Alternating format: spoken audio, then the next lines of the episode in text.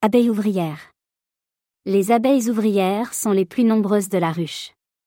Habituellement, quand on parle d'abeilles, on sous-entend les ouvrières.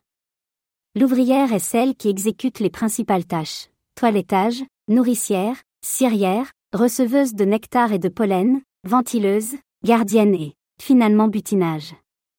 À la fin de sa vie, elle a un rôle de butineuse cherchant de l'eau, du nectar et du pollen, miela issu de la sève de bourgeons d'arbres, propolis, résine de bourgeon. En hiver, elle vit beaucoup plus longtemps.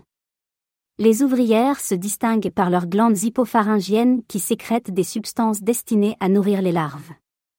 Leurs glandes labiaires et mandibulaires sécrètent une phéromone spécifique alertant d'un éventuel danger.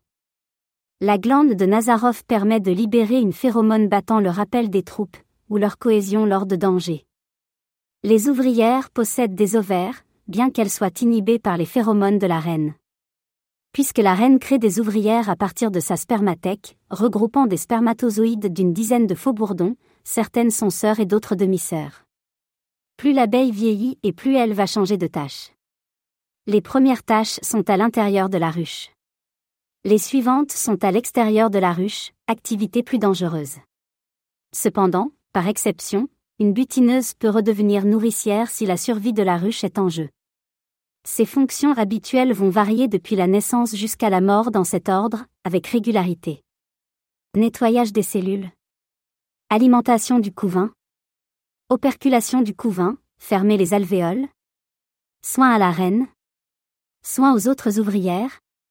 Alimentation des ouvrières, de la reine et de certains faux bourdons. Ventilation de la ruche, en hiver et en été.